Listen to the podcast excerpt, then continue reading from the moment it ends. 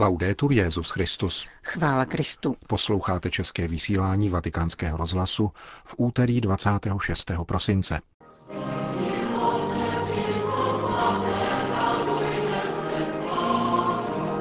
Ježíš otevírá lidi vzájemné lásce, řekl papež František ve své polední promluvě na svátek svatého Štěpána. V druhé části pořadu vám přineseme vánoční zamyšlení, které nás zavede na Iperskou frontu v roce 1914. Dnešním pořadem provázejí Johana Bronková a Milan Glázer.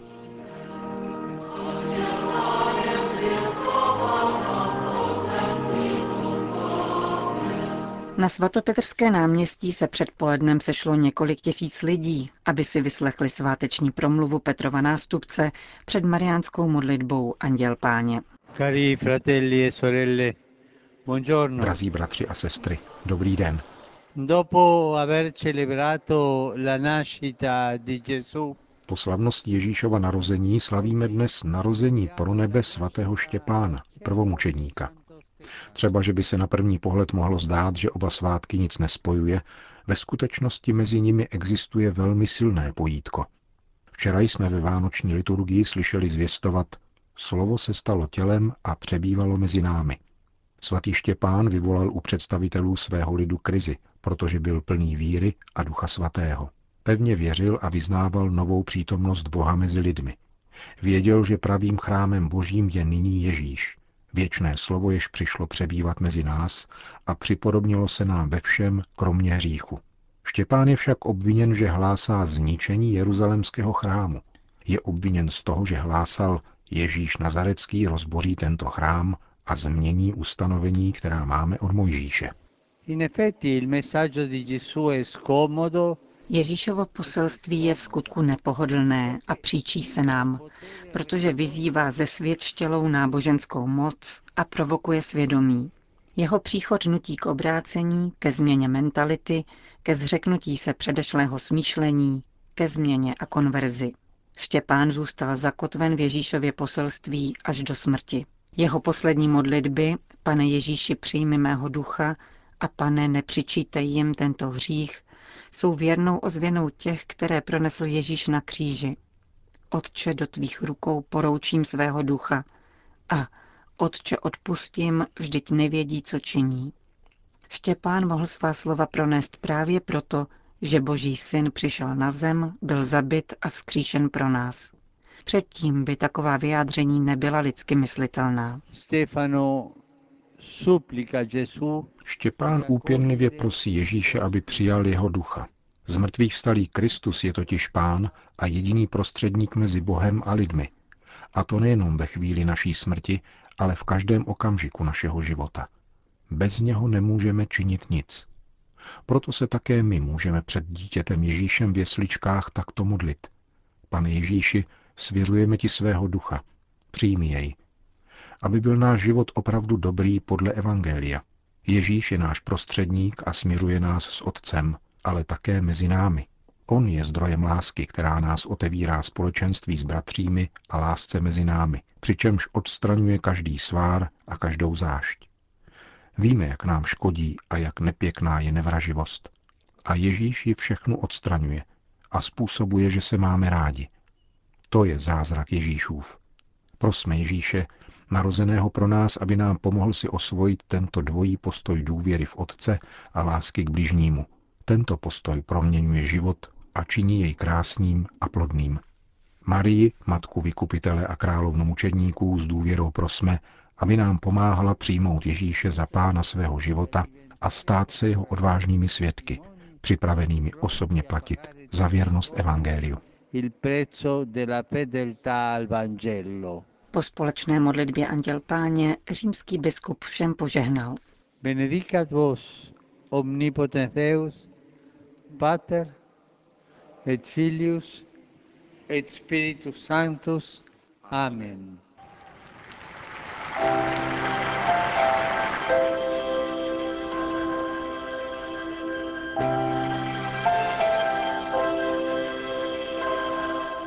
Slovo je vždycky nové, ba spíše než nové je novostí samou.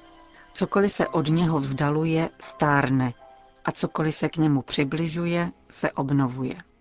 tak rozjímal nad počátkem Janova Evangelia blahoslavený Gerix Ini, následovník svatého Bernarda a jeden z tzv. čtyř evangelistů ze Sito.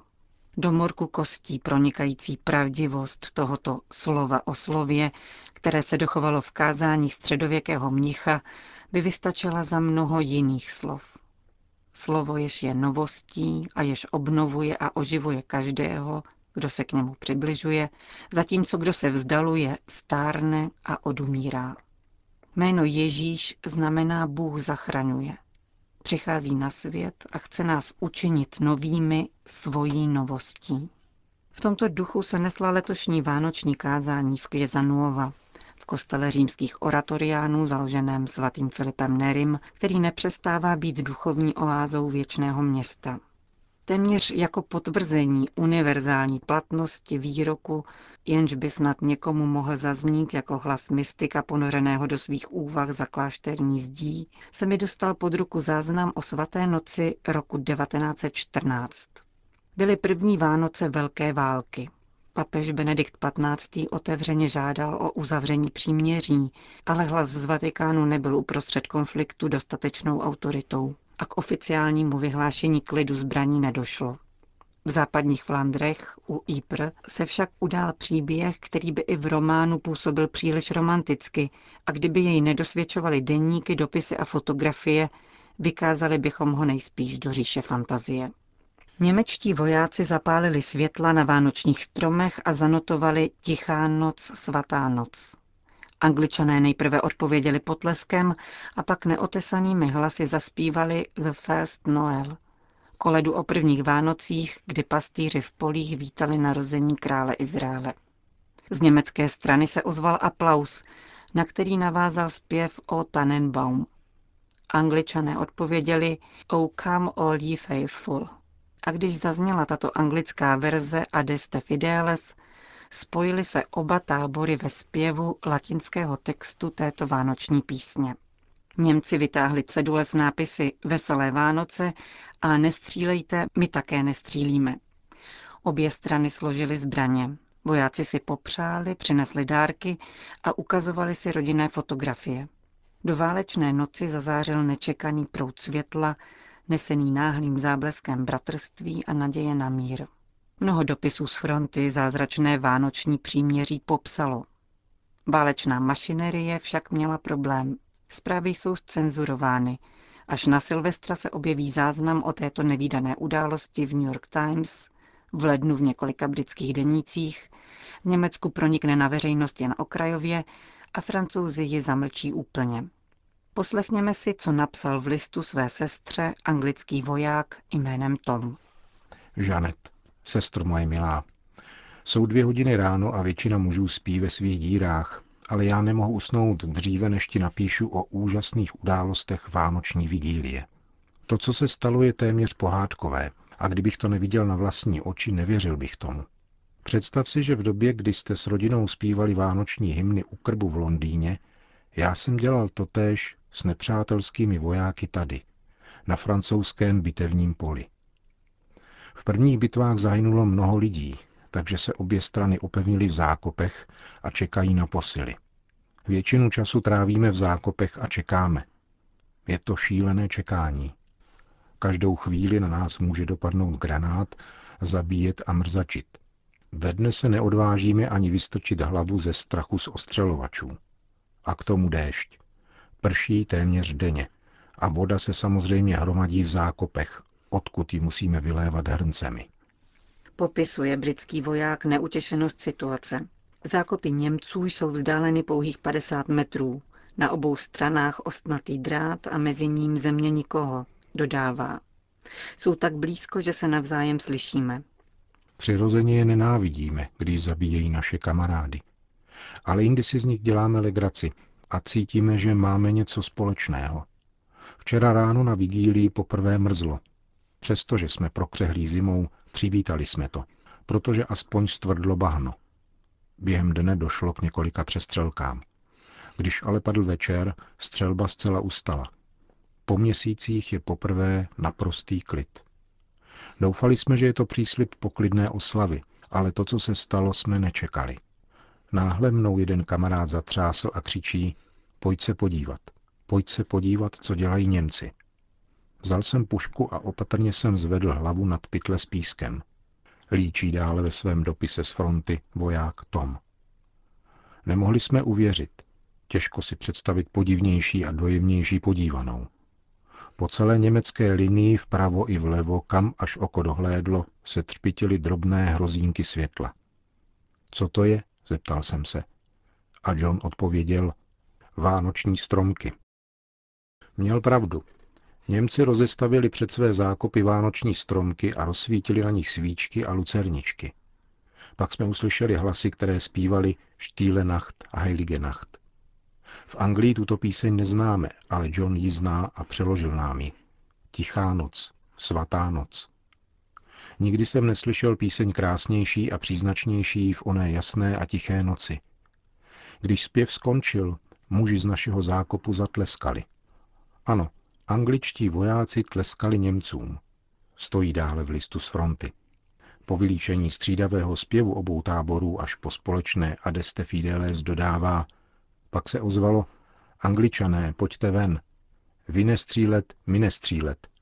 Podívali jsme se na sebe a nevěděli jsme, co dělat, pokračuje dále dopis.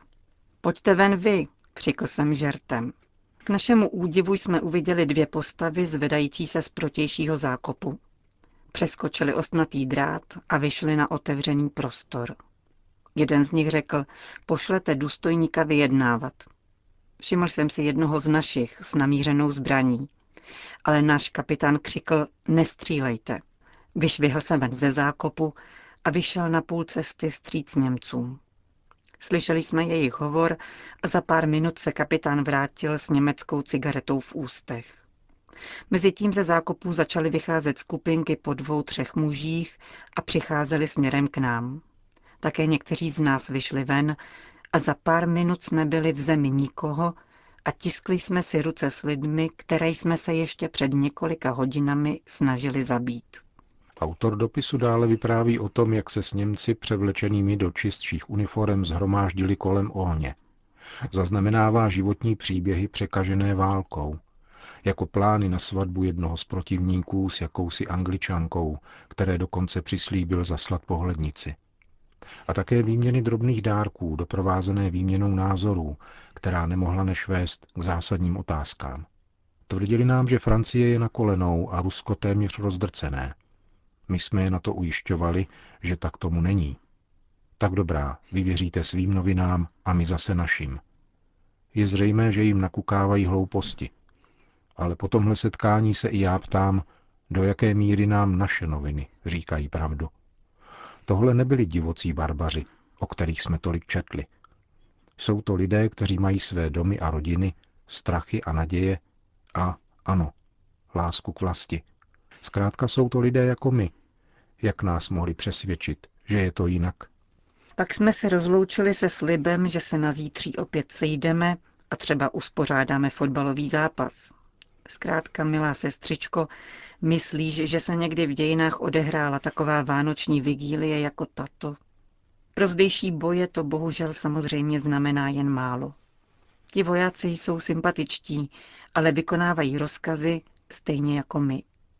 Nehledě na to, že jsme tady, abychom zastavili postup jejich vojska a poslali ho domů. A tomuto úkolu také dostojíme. A přece nelze odolat představě, co by se stalo, kdyby národy světa byly schopny vzít za svého toho ducha, který se tu projevil. Samozřejmě konflikty budou vždy vyvstávat, ale co by se stalo, kdyby si naši vládci vyměňovali přání místo ultimátum, písně místo urážek, dary místo represí? Neskončily by potom všechny války píše ve svém vánočním listu své sestře jistý anglický voják Tom na Iperské frontě v roce 1914. Končíme české vysílání vatikánského rozhlasu. Chvála Kristu. Laudetur Jezus Christus.